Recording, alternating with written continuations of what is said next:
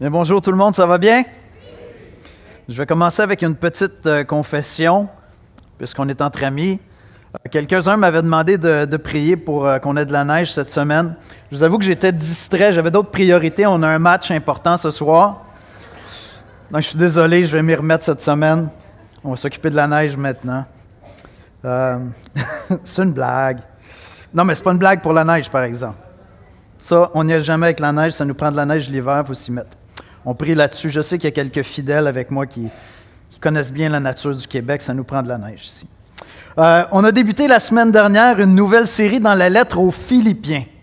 La lettre aux Philippiens, c'est une lettre qui est euh, intime, qui est chaleureuse, c'est une lettre qui nous parle de joie, qui nous parle aussi des défis de la foi. C'est pas une lettre qui est toujours facile. L'église de Philippe, on va en parler un petit peu plus loin, mais l'église de Philippe, c'est une, à la fois une belle église et une église qui est aussi en danger, en péril, autant de l'extérieur, des, des, gens qui pourraient s'en prendre à l'Évangile, que de l'intérieur aussi de l'Église. Puis Paul va les équiper vraiment à grandir dans ce domaine-là. Euh, ce qu'on a vu ensemble la semaine dernière, vous vous rappellerez, je vous ai demandé de, de vous prendre la main, c'est que nous sommes ensemble partenaires de la grâce.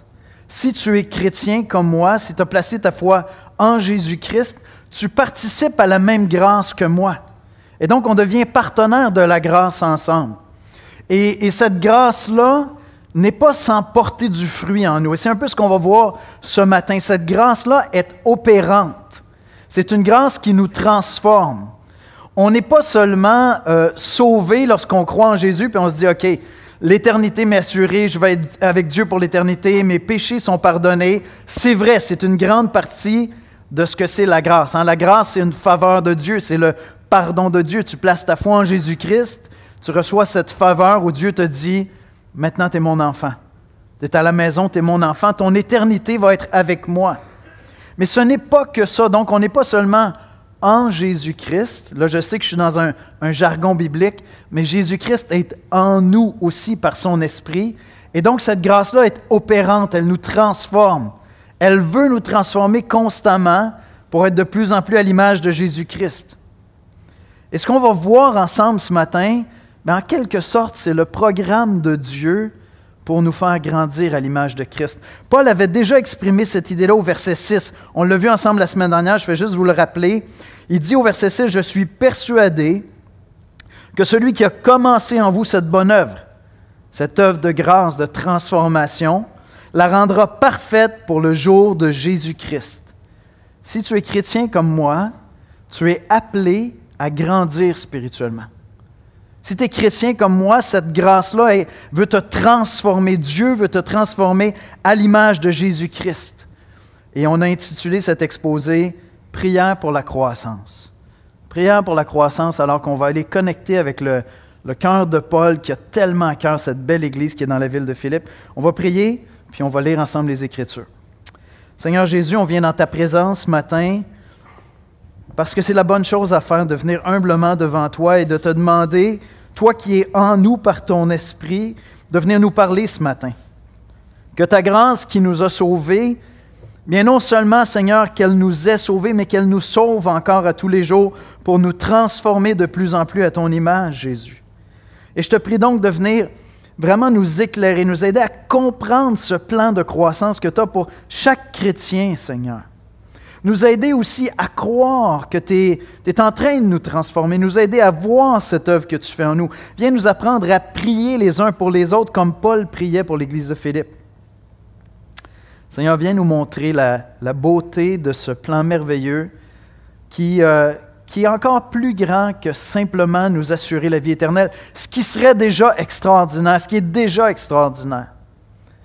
Mais déjà maintenant, dans cette vie, alors que nous demeurons imparfaits, tu œuvres à nous perfectionner à l'image de Christ. Et je te prie de nous aider à saisir cette dimension-là de l'Évangile, Seigneur, que notre Évangile ne soit pas vide de cette ambition d'être transformé à ton image, Seigneur. Au contraire, que nous soyons engagés dans cette poursuite de te ressembler de plus en plus. C'est en Jésus-Christ qu'on te prie. Amen.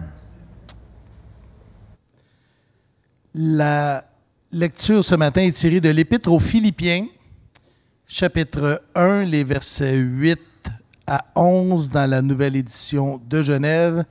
Philippiens 1, versets 8 à 11. Car Dieu m'est témoin que je vous chéris tous avec la tendresse de Jésus-Christ. Et ce que je demande dans mes prières, c'est que votre amour augmente de plus en plus en connaissance et en pleine intelligence, pour le discernement des choses les meilleures, afin que vous soyez purs et irréprochables pour le jour de Christ, remplis du fruit de justice qui est par Jésus-Christ, à la gloire et à la louange de Dieu. Amen. Merci, Michel. Peut-être que vous vous rappellerez d'une illustration que j'ai utilisée il y a quelques semaines lorsqu'on terminait la, série dans Jacques. J'avais, euh, évoqué une, une parole qu'un de mes premiers professeurs en théologie nous répétait souvent. Qu'est-ce qu'il nous disait? Soyez des chênes, pas des citrouilles. Et ce qu'il voulait nous dire par là, il voulait dire, écoutez, c'est beau une citrouille, ça ne vit pas très longtemps, son impact est, est réduit comparativement à un chêne. Je veux dire, c'est beau une citrouille, c'est beau à voir pousser, c'est absolument vrai, mais un chêne, un chêne à maturité. C'est majestueux. Il y a quelque chose de glorieux dans cet arbre-là qui est immense, qui est beau, qui est solide et qui même, on va produire toutes sortes de choses extraordinaires à travers ça. Donc, il y a une vie qui perdure, la vie du chêne lui-même. Et je trouve que c'est une image inspirante pour nous. Euh, Dieu veut faire de toi, si tu as cru en Jésus-Christ, un chêne.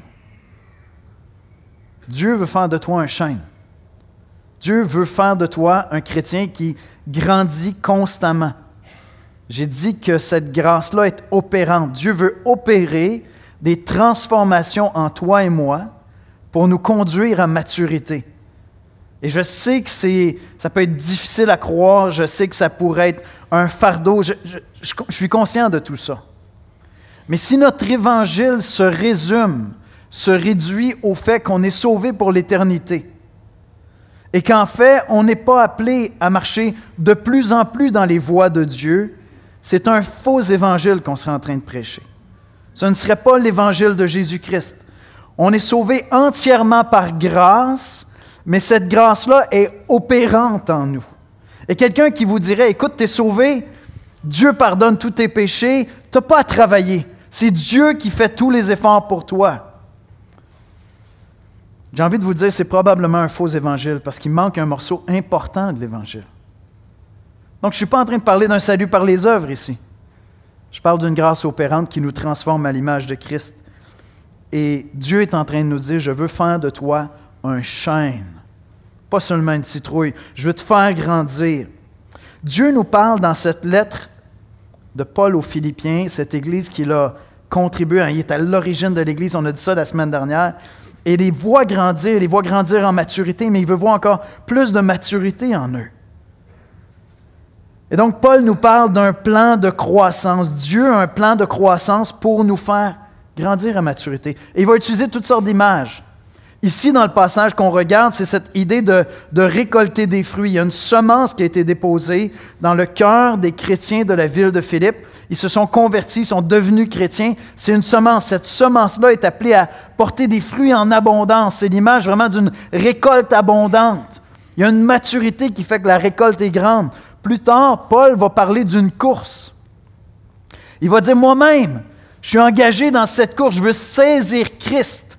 Je ne considère pas que, j'ai entièrement saisi la personne de Christ, mais je mets tous mes efforts à le saisir, à le connaître intimement, profondément, personnellement.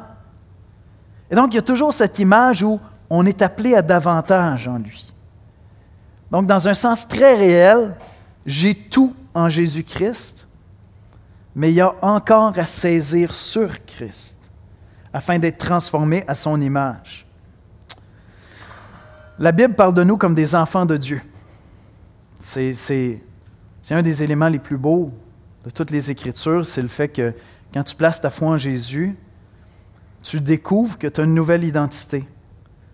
Dieu t'adopte dans sa famille. Non seulement tu es une créature de Dieu, mais tu es une nouvelle créature en Jésus-Christ. Et donc, tu es réconcilié avec Dieu. Hein. C'est un ministère de réconciliation. Je suis maintenant un enfant de Dieu. Et dans un sens très réel, je vais être un enfant de Dieu pour l'éternité. Mais Dieu ne veut pas que je demeure un enfant spirituel pour l'éternité. Voyez-vous, on aime nos enfants, ceux à qui Dieu a accordé la grâce d'avoir des enfants. On les aime à tous les âges, mais est-ce qu'on s'entend pour dire qu'à 45 ans, on aimerait qu'ils ne soient plus au biberon et à la couche? On aime nos enfants, mais on ne veut pas qu'ils demeurent des enfants. Ils vont être mes enfants toute ma vie. Mais je ne veux pas qu'ils demeurent des enfants. Je veux qu'ils deviennent des adultes. Tu vas toujours être un enfant de Dieu pour l'éternité. Mais par la grâce de Dieu, par la grâce opérante de Dieu en toi, il t'appelle à ne pas demeurer un enfant dans la foi, mais à devenir un homme, une femme mature en Jésus-Christ, qui porte des fruits abondants. Voici comment je résume l'exposé biblique de ce matin. On va voir ensemble que Dieu a un plan pour notre croissance spirituelle. Voici comment prier pour notre Église. Parce que ce matin, je vous appelle à vous engager avec moi à prier les uns pour les autres cette prière-là qu'on voit, que Paul fait pour les chrétiens de Philippe. Dieu a un plan pour notre croissance spirituelle et voici comment nous devons prier pour notre Église. Premièrement, prière pour la croissance. Je vous lis la version euh, dite du sommeur. J'aime souvent les mettre en parallèle avec euh, la nouvelle édition Genève qu'on sert ici. Souvent, il y a des, petits éclaircissements, des, lumières vraiment intéressantes. Donc, je vous lis très rapidement Philippiens 1, 8 à 11 dans la sommeur. Oui, Dieu m'en est témoin. Je vous aime de toute l'affection que vous porte Jésus-Christ. C'est fort. Et voici ce que je demande dans mes prières. C'est que votre amour gagne de plus en plus en connaissance et en parfait discernement pour que vous puissiez discerner ce qui est important. Ainsi, vous serez purs et irréprochables au jour du Christ, où vous paraîtrez devant lui chargé d'œuvres justes, ce fruit que Jésus-Christ aura produit en vous à la gloire et à la louange de Dieu. Amen. C'est la parole de Dieu. C'est un plan de croissance. Voyez-vous, dans ce passage-là, Paul nous donne l'objectif. On a un objectif. Quand tu deviens chrétien, tu crois en Jésus-Christ, tu découvres une nouvelle identité, mais comme chrétien, tu es engagé dans une poursuite vers la maturité. Et donc, on a un objectif qu'on poursuit. On a même un échéancier. C'est le jour de Christ. Il revient bientôt. Amen. Il revient bientôt. Et donc, j'ai un échéancier pour cette croissance-là. On a même des résultats attendus. On va pouvoir mesurer même cette croissance-là, une grande récolte de fruits de justice. Et donc, j'ai un objectif, j'ai un échéancier, j'ai des résultats que je peux mesurer. Celui qui se convertit à Christ n'est pas dans un état statique, où il dit, j'ai cru, donc je suis rendu. Donc, j'ai cru, donc je suis sauvé. Et chaque jour, je suis encore sauvé parce que je suis transformé de plus en plus à l'image de Christ, et un jour, je serai sauvé parce que je serai parfaitement à son image. Dieu m'a sauvé, Dieu me sauve, et Dieu me sauvera. Et ça, c'est vrai, c'est biblique. J'ai été entièrement sauvé, ma foi est sécure, je, je connais ma destinée éternelle. Mais tous les jours, Dieu me transforme de plus en plus à son image. Il me sanctifie, il me transforme. Et un jour, je serai entièrement sauvé, transformé, parfaitement à son image, libéré de tous les combats que j'ai avec mon vieil homme, avec ma vieille nature. Et quels sont les moyens déployés pour atteindre cet objectif-là? Bien, c'est d'une part la prière et d'une part nos efforts. D'une part la prière et d'une part nos efforts. Ce qui est encourageant avec la grâce, c'est que Dieu prend la première responsabilité de toute chose. C'est ça qui est beau avec la grâce. Et c'est pour ça qu'à l'espoir, on revient constamment sur cette idée qu'on est sauvé par grâce. L'auteur de ta croissance et la mienne, c'est Dieu. Vois-tu, l'auteur fondamental de la croissance, c'est Dieu. Regardez le verset 9. Et ce que je demande dans mes prières. Donc, d'une part, Paul communique aux chrétiens de Philippe. Vous êtes appelés à grandir, les amis. Ça, va être du travail. Il va falloir que vous y mettiez des efforts mais en même temps, il oriente déjà les choses au bon endroit. Fixons les regards sur Dieu parce que par nous-mêmes, nous n'y parviendrons pas. C'est trop grand pour nous. Rappelez-vous la parole de Jésus, sans moi, vous ne pouvez rien faire. Demeurez en moi. Et donc, Paul est en train de dire, c'est Dieu qui est premièrement, avant tout, l'auteur de notre croissance. Paul a à cœur les chrétiens de Philippe. Paul prie pour les chrétiens de Philippe. Vous avez à cœur le salut de vos enfants? Passez pas tous les jours à leur dire qu'ils devraient être chrétiens. En fait, si vous l'avez vraiment à cœur, ça fait longtemps qu'ils savent. Parce que vous l'avez dit déjà à plusieurs reprises. Passez beaucoup de temps dans la prière. Beaucoup de temps dans la prière. Beaucoup de temps dans la prière. Parce que Dieu est l'auteur du salut, il est l'auteur de notre croissance. Et ce que je demande dans mes prières, c'est que votre amour augmente de plus en plus.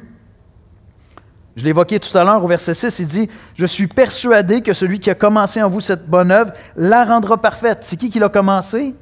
Donc, il est l'auteur du commencement de cette transformation et de la fin. Il en est constamment l'auteur. Dieu n'est jamais mis de côté dans notre croissance.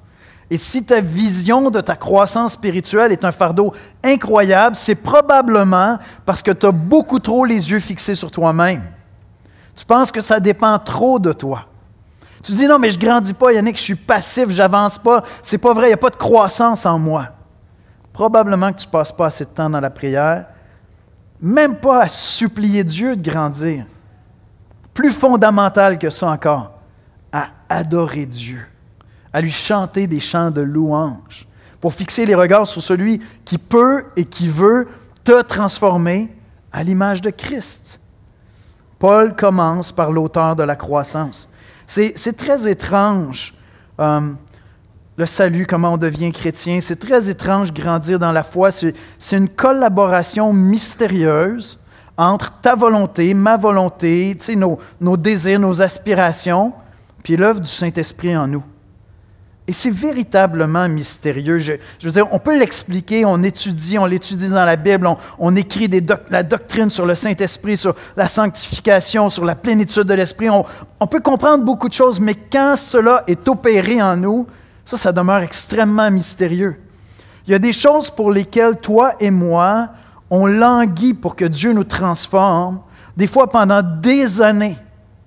Littéralement, je me souviens d'un moment où mon épouse m'a dit Yannick, tu n'es plus la même personne. Et j'étais profondément encouragé. En même temps, j'étais profondément humilié parce qu'avec l'âme, je lui disais Mais si tu savais combien ça fait de décennies que je demande à Dieu de me transformer, pourquoi est-ce que ça a pris tant de temps que ça? Et j'étais obligé de constater que c'était au-delà de ma volonté. Il y avait une part mystérieuse de l'œuvre de l'Esprit en moi qui me transformait à l'image de Dieu. C'est une collaboration mystérieuse.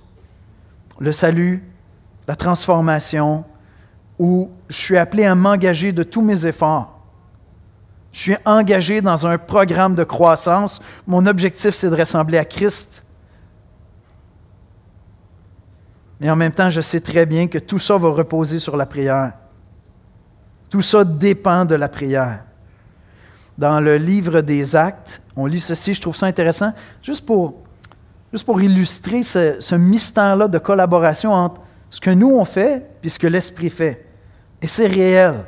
Je dois en être conscient pour prendre courage. Dans Acte 5.32, on lit, Nous sommes témoins de ces choses, de même que le Saint-Esprit que Dieu a donné à ceux qui lui obéissent de même que le Saint-Esprit que Dieu a donné à ceux qui lui obéissent. Attends, attends, attends. Il a donné le Saint-Esprit à ceux qui lui obéissent. Mais est-ce qu'on peut obéir à Dieu sans avoir le Saint-Esprit? C'est l'œuf ou c'est la poule? je ne comprends pas.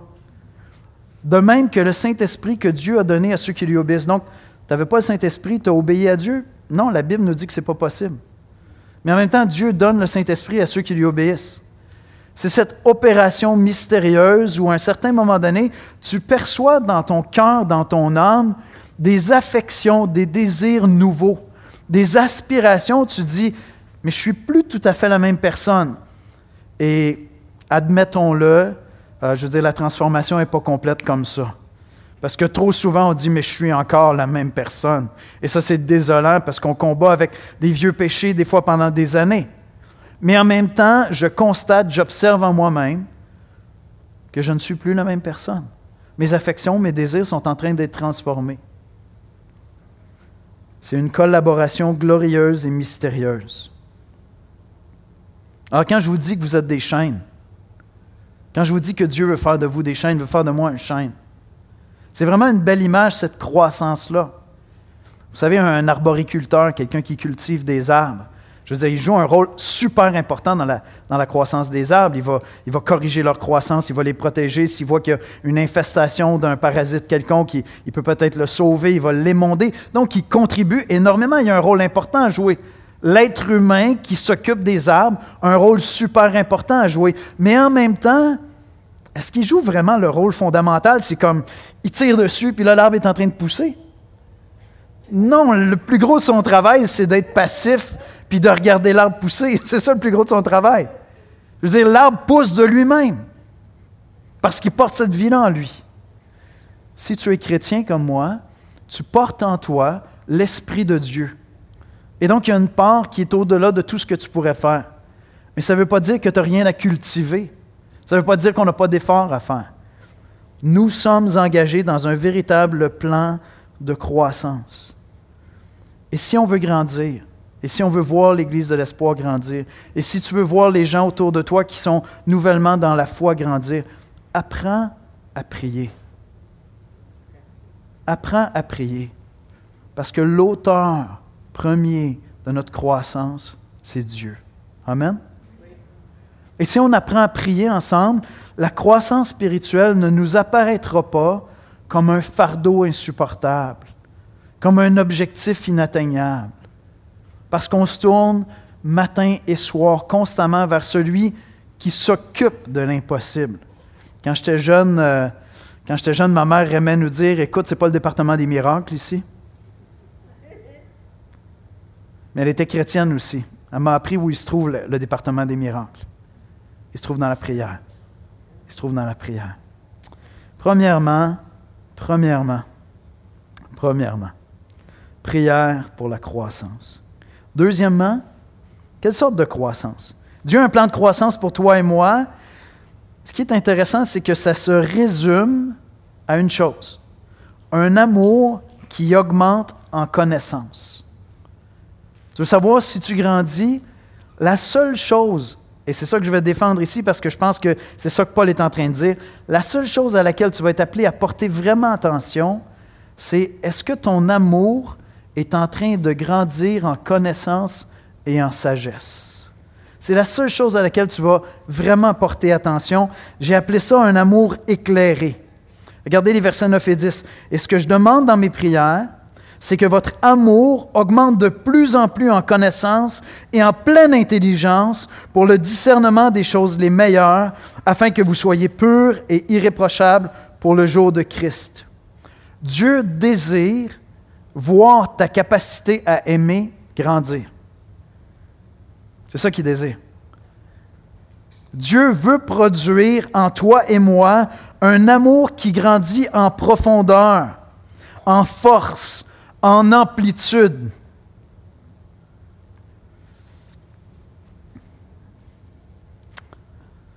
Lorsqu'on découvre l'Évangile, on découvre la grâce, on réalise que Christ est mort sur la croix pour nos péchés, puis là, par reconnaissance, on s'engage à le suivre comme disciple. C'est ça devenir chrétien. Hein? Tu es sauvé par grâce, puis tu dis Seigneur, maintenant je veux te suivre. Je veux te suivre, je veux être transformé à ton image. Là, on réalise progressivement, des fois après 5-6 mois où on pense que Ouh, je suis une nouvelle personne, je suis transformé, tu sais.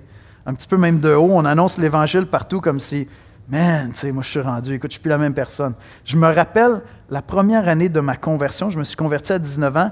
C'est pas dramatique pour tout le monde une conversion. Dans mon cas, ça l'était.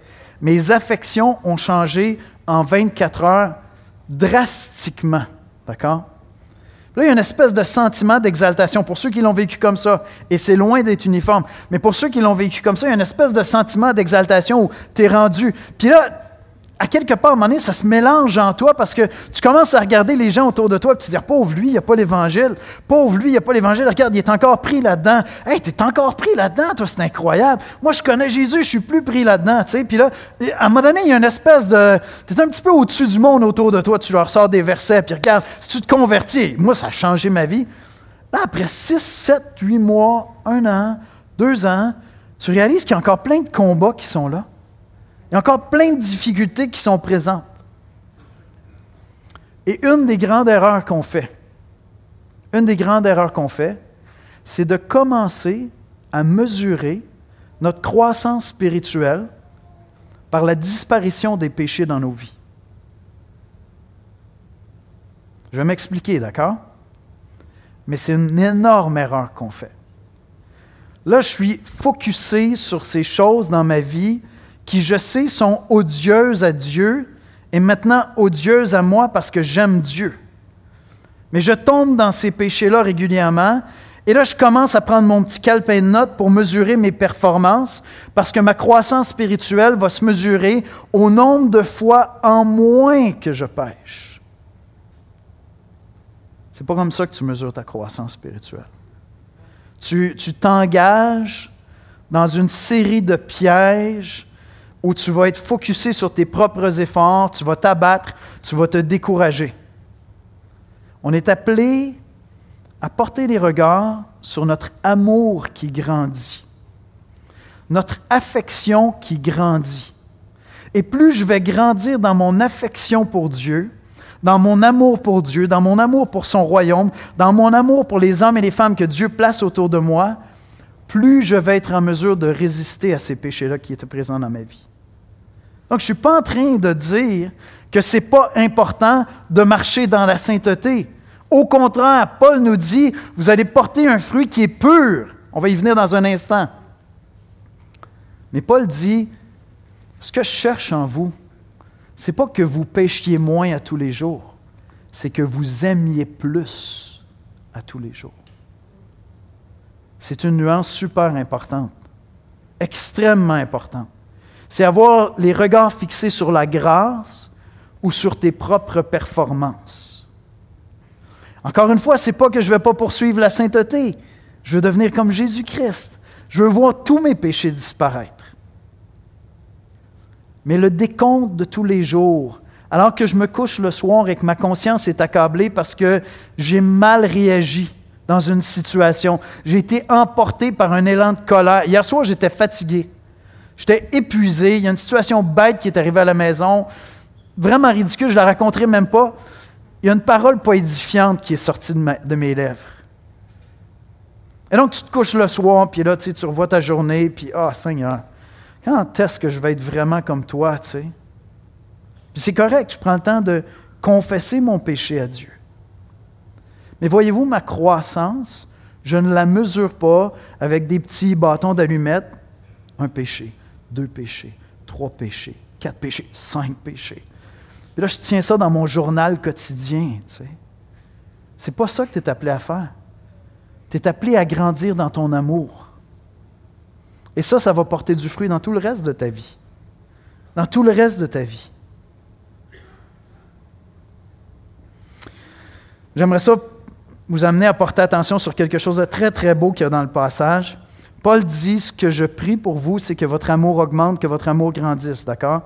Maintenant, je ne sais pas si vous avez remarqué lors de la lecture le verset 8. On, dirait, on pourrait avoir l'impression qu'il n'y a pas rapport avec le texte. Et pourtant, il y a absolument rapport avec le texte. Je vous le redis. Car Dieu m'est témoin que je vous chéris avec la tendresse de Jésus-Christ. Juste avant que Paul leur dise, je prie pour que votre amour augmente, il leur dit, laissez-moi vous rappeler mon amour pour vous. C'est vraiment intéressant. Et donc, Paul va très, très loin dans son affirmation. Il dit, je vous chéris avec l'amour de Jésus-Christ. Je vous chéris du même amour que Christ vous porte. Le, terme chérir est très fort ici. Là. Comprenez, ce n'est pas un amour banal. C'est je vous porte dans mon cœur jour et nuit. Je languis pour vous voir grandir. Je prie pour vous parce que je vous aime des mêmes sentiments que Christ porte à votre égard. Ça m'est arrivé à quelques reprises de prendre un temps avec, un frère, avec une sœur ou avec quelqu'un qui est en train de s'éloigner de la foi. Puis la personne me dit, j'ai, je ressens aucun amour de la part de Dieu. J'ai l'impression que Dieu ne m'aime pas. Et moi, d'être devant cette personne-là avec le cœur brisé, de lui dire, je sais que Dieu t'aime. Je sais qu'il t'aime parce que je porte en moi son amour pour toi. Je voudrais te donner mon cœur pour Christ. Je prendrais le tien qui est froid actuellement. Et c'est sincère, ce n'est pas une manipulation. Je te donnerai mon cœur tout de suite parce que je t'aime de l'amour de Christ. Quand Paul dit Je prie que votre amour augmente, Paul connaît cet amour-là. Il expérimentait cet amour pour l'Église de Jésus-Christ. Tellement puissant, tellement grand que sa vie est entièrement consacrée à ça. Je veux implanté l'Église, il a été jeté en prison, on l'a vu dans Actes la semaine dernière, et là, il leur écrit cette lettre d'une prison. Il est en prison encore. Il les aime vraiment de l'amour de Jésus-Christ. Quand, quand vous pensez à Jésus-Christ, son amour pour nous peut sembler comme insaisissable, et c'est vrai. Mais en même temps, Dieu veut vraiment produire en nous un amour aussi grand que le sien. C'est pour ça qu'il nous a donné son esprit. C'est l'esprit de Dieu, c'est Dieu, l'Esprit Saint qui habite en toi. Comprenez, Dieu n'a pas simplement régénéré nos âmes, régénéré notre esprit lorsqu'on est venu à la foi, puis il a dit, regarde maintenant, je t'ai reboosté, mon ami, tu vas être la version 2.0 de toi. Non, non, non, non. C'est je vais venir vivre en toi. Et vous serez plus jamais dissociables. Nous ne serons plus jamais dissociables. L'Esprit Saint habite en moi. Ce n'est pas simplement que j'ai un esprit nouveau. Ce n'est pas simplement la meilleure version d'Yannick. C'est pathétique comme affirmation, cette affaire-là. C'est plus grand que ça. Je prends part à la nature divine, c'est ce que Pierre dit. Parce que Dieu, l'Esprit Saint, habite en nous. Et ça amène Paul à dire, je vous chéris de l'amour de Jésus-Christ. Et donc la prière qu'on doit avoir les uns pour les autres, c'est qu'on apprenne à aimer autant que Jésus-Christ aime. Amen? Autant que Jésus-Christ aime. Pas moins que ça. Pas moins que ça mais autant que Jésus-Christ aime. Et sa prière, c'est que leur amour grandisse en connaissance et en discernement. Ce que je demande dans mes prières, verset 9, euh, c'est que votre amour augmente de plus en plus en connaissance et en pleine intelligence.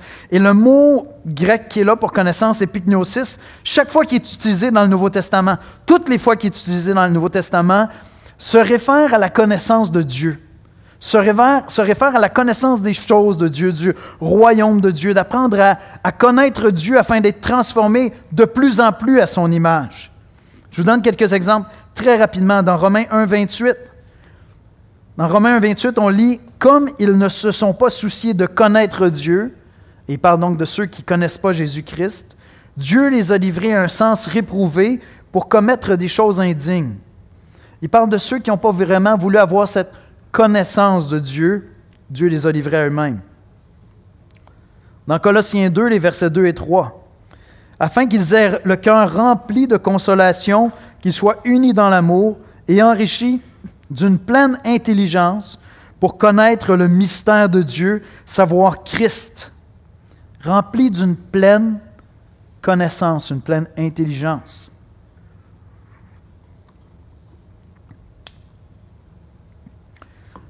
Dieu ne t'appelle pas à demeurer un enfant dans la foi. Devenir chrétien, c'est apprendre à connaître Dieu. Ça se fait en lisant les Écritures à tous les jours, en méditant la parole, en mémorisant des passages des Écritures. Ça se fait en lisant de bons ouvrages de théologie. Dieu t'appelle à saisir la profondeur et la richesse de l'œuvre de l'Évangile en Jésus-Christ. Et c'est riche c'est. Je me souviens d'Ernest Kief, un de mes premiers pasteurs, puis un de mes premiers profs de théologie. Il me disait, Yannick, ça fait des décennies que j'étudie la Bible. J'ai l'impression juste de commencer à gratter la surface de ce qu'il y a à découvrir sur Jésus-Christ. Maintenant, s'ajoute à ça ce que je découvre sur Dieu lorsque tout ce que je lis, j'apprends à le vivre dans la prière. Et là, je découvre d'autres choses sur Dieu parce que j'apprends à l'expérimenter dans la prière. Ce n'est pas une connaissance euh, morte, ce n'est pas une connaissance distante, c'est une connaissance qui vient transformer mes affections, mes désirs, mon exaltation, mes joies, mes peines. Je traverse les souffrances d'une manière nouvelle. Enfin, ça s'ajoute à ça encore l'expérience que je vis de cette connaissance-là au quotidien. Dans la journée, quand je suis ni dans la Bible, ni dans la prière, mais en train de vivre, en train d'être en relation avec la vie, le monde, en train de réagir à des relations, des difficultés, des joies, des peines, des tentations. Et je grandis dans ma connaissance de Dieu. Et donc, Paul est en train de dire, nous sommes tous appelés à avoir une connaissance de Dieu qui n'est pas celle du nouveau-né spirituel. C'est glorieux d'être sauvé, c'est glorieux de devenir chrétien, c'est merveilleux, mais tu n'es pas appelé seulement à ça. Il y a une vie chrétienne qui est encore plus grande que le début de la foi, qui est déjà ma foi extraordinaire. Mais quelque chose de plus grand que ça qui fait que tu n'es pas une citrouille, tu es un chêne. Tu es un chêne majestueux. Un chêne à l'abri duquel des gens peuvent venir se mettre à l'ombre. Un chêne qui donne la vie.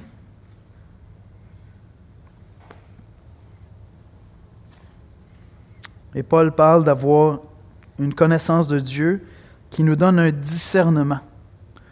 Un discernement qui nous aide à, à travers toutes les possibilités de réflexion, de pensée, d'émotion, de décision dans mon quotidien, j'apprends de plus en plus à discerner ce qui vraiment va glorifier Dieu. Je fais face à des situations, des, des tensions au travail, à l'école, dans les amitiés, des décisions à prendre. Qu'est-ce que je fais avec mon argent ce mois-ci? Euh, qu'est-ce que je vais faire de ma vie cette année? Et j'apprends de plus en plus à être équipé de ce discernement qui fait que je sais ce qui est le plus important. Et je désire de plus en plus ce qu'il y a de meilleur pour porter un fruit qui va être abondant, qui va être grand, qui va être beau. Voyez-vous l'église de, Philippe, qui est dans la ville de Philippe, euh, c'est une belle église. Je vous dis, c'est une lettre très affectueuse où il y a beaucoup de joie, puis, puis Paul parle de sa joie qu'il y a dans cette église-là. Mais c'est une église qui fait face à des défis, il y a des pressions externes, il y a des tensions à l'intérieur de l'église, il y a des conflits entre des femmes super influentes dans l'église. Puis Paul va leur dire, grandir dans votre amour, ça veut dire ça, les filles. Il pourrait le dire à des gars. Mais dans ce cas-là, c'est ça, des femmes influentes, où il y a des tensions. L'Église pourrait se diviser, choisir des camps.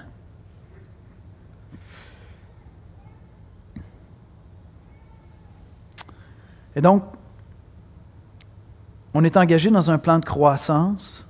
Cette croissance-là nous demande de porter attention sur nos affections, sur notre amour, notre amour pour Dieu.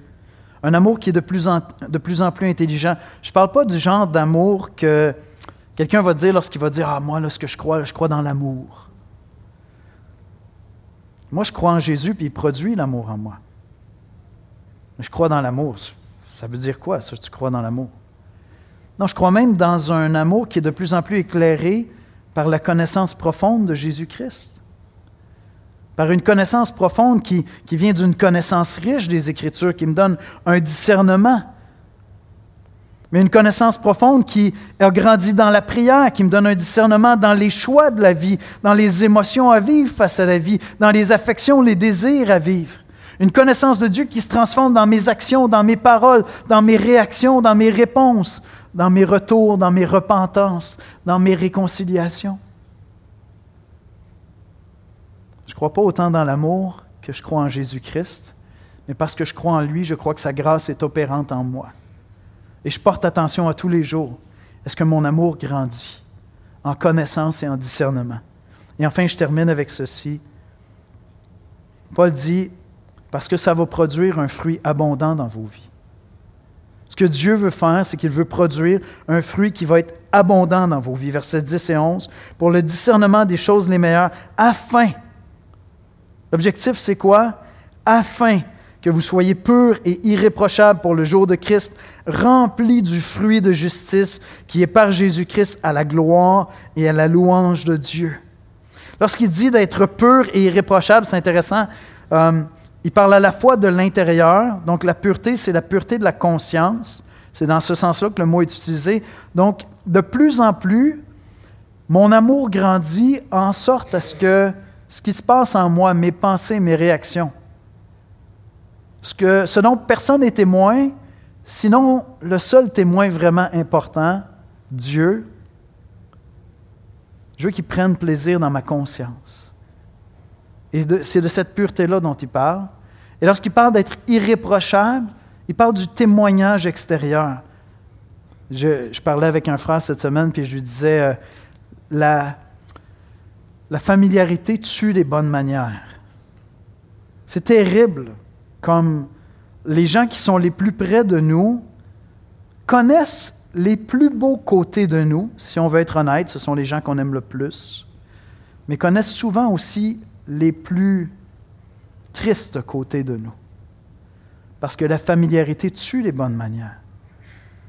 Et je veux que ma vie soit de plus en plus irréprochable à ceux qui me connaissent vraiment. Le dimanche matin, comme ça, ça se fait assez bien quand même. Ça dure quelques heures. Après, je pourrais prendre un petit congé du Saint-Esprit. un petit break. Non, je veux, pour moi comme pasteur, quand je me retrouve le, lundi matin, la batterie est à plat. je veux que ceux qui me connaissent vraiment intimement disent il est irréprochable. Il est irréprochable dans son amour. Et il porte des fruits de justice. Et chaque fois que vous voyez cette idée-là de justice, c'est des choses qui, aux yeux de Dieu, sont justes, sont bien, plaisent à Dieu. Tu es appelé, comme je suis appelé, à devenir un chêne, pas une citrouille. Je vais demander aux musiciens de venir me rejoindre. Toi et moi, on est appelés à devenir des chênes. Parce que Dieu a un plan de croissance. C'est merveilleux de devenir un enfant de Dieu. C'est triste lorsque tu rencontres un chrétien de longue date, puis tu discutes avec lui, tu réalises que c'est encore un enfant.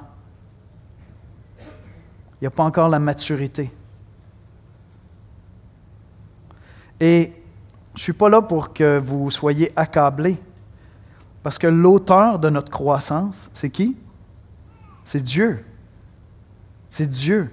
Et donc, si ce matin, le Saint-Esprit te convainc que, écoute, tu es un chêne, tu sais, avec beaucoup de tuteurs. Un petit chêne, avec huit tuteurs autour. Tu te dis, ça fait 15 ans que je suis chrétien, tu sais, on devrait être ailleurs. Commence pas à compter tes péchés, s'il te plaît. Commence pas à compter tes échecs. Il n'y a aucun espoir dans ça. Commence par demander à Dieu de venir faire grandir ton amour pour lui. Va vers un frère, une sœur dans l'Église, puis dis-lui, veux-tu prier pour moi afin que mon amour de Dieu et des hommes autour de moi grandisse? Que mes affections puissent être transformées pour que je ressemble de plus en plus à Jésus-Christ. Est-ce que tu veux t'engager avec moi à prier pour l'espoir? Est-ce qu'on puisse prier les uns pour les autres?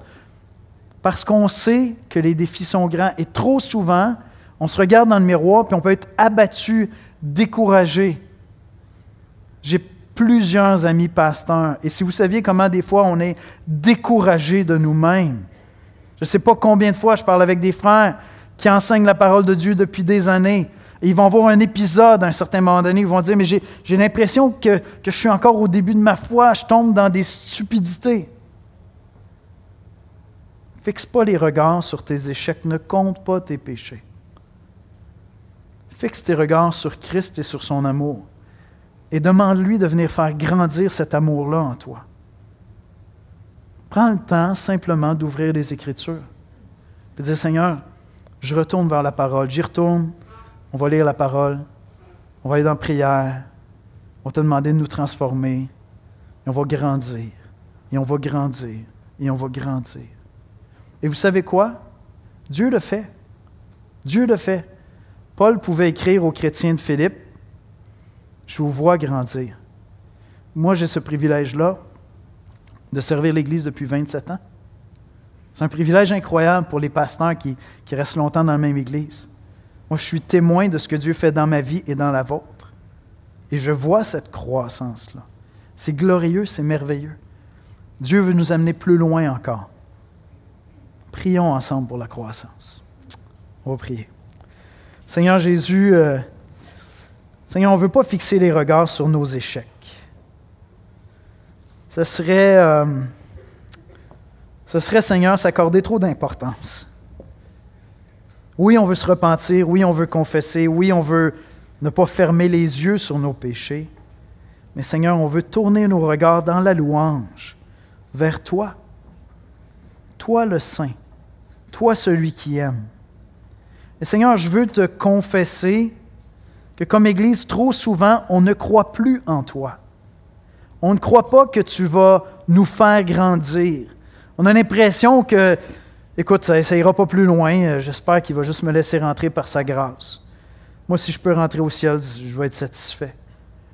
Mais Seigneur, ce matin, on veut confesser, reconnaître que toi, tu veux faire beaucoup plus que ça. Ta grâce est opérante en nous, Seigneur. Et je te prie de, nous donner foi en toi, de nous redonner foi en toi, de nous donner la force de s'engager dans cette course comme Paul qui veut saisir Christ. Seigneur, je confesse avec Paul, je n'ai pas encore saisi le prix, mais je veux saisir Christ de plus en plus, de jour en jour, Seigneur. Grandir dans mon amour pour toi, en connaissance, Seigneur, en discernement, afin d'être trouvé pur et irréprochable au jour de Christ, portant des fruits de plus en plus abondants, des fruits, des fruits de justice à la gloire et à la louange de Dieu. C'est en Jésus-Christ qu'on te prie. Amen. Amen.